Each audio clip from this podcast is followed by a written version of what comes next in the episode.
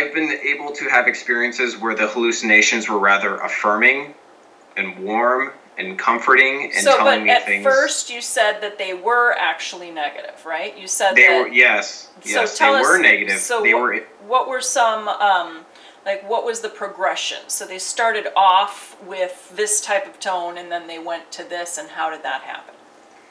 the tone of them were were very aggressive, kind of like snappy, Okay. kind of sarcastic. Um, really, again, they use the word condescending, patronizing. Okay. Um, a lot of down talking.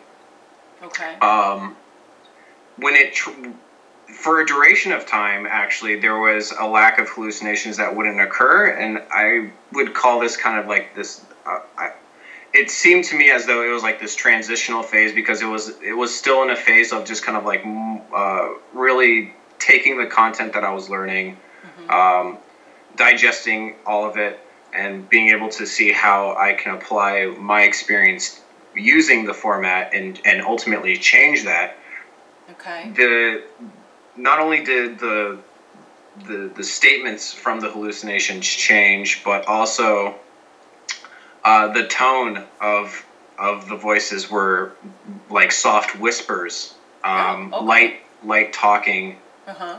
much much much more like a parent would say when they're kissing their child goodnight. Oh, nice. That's awesome.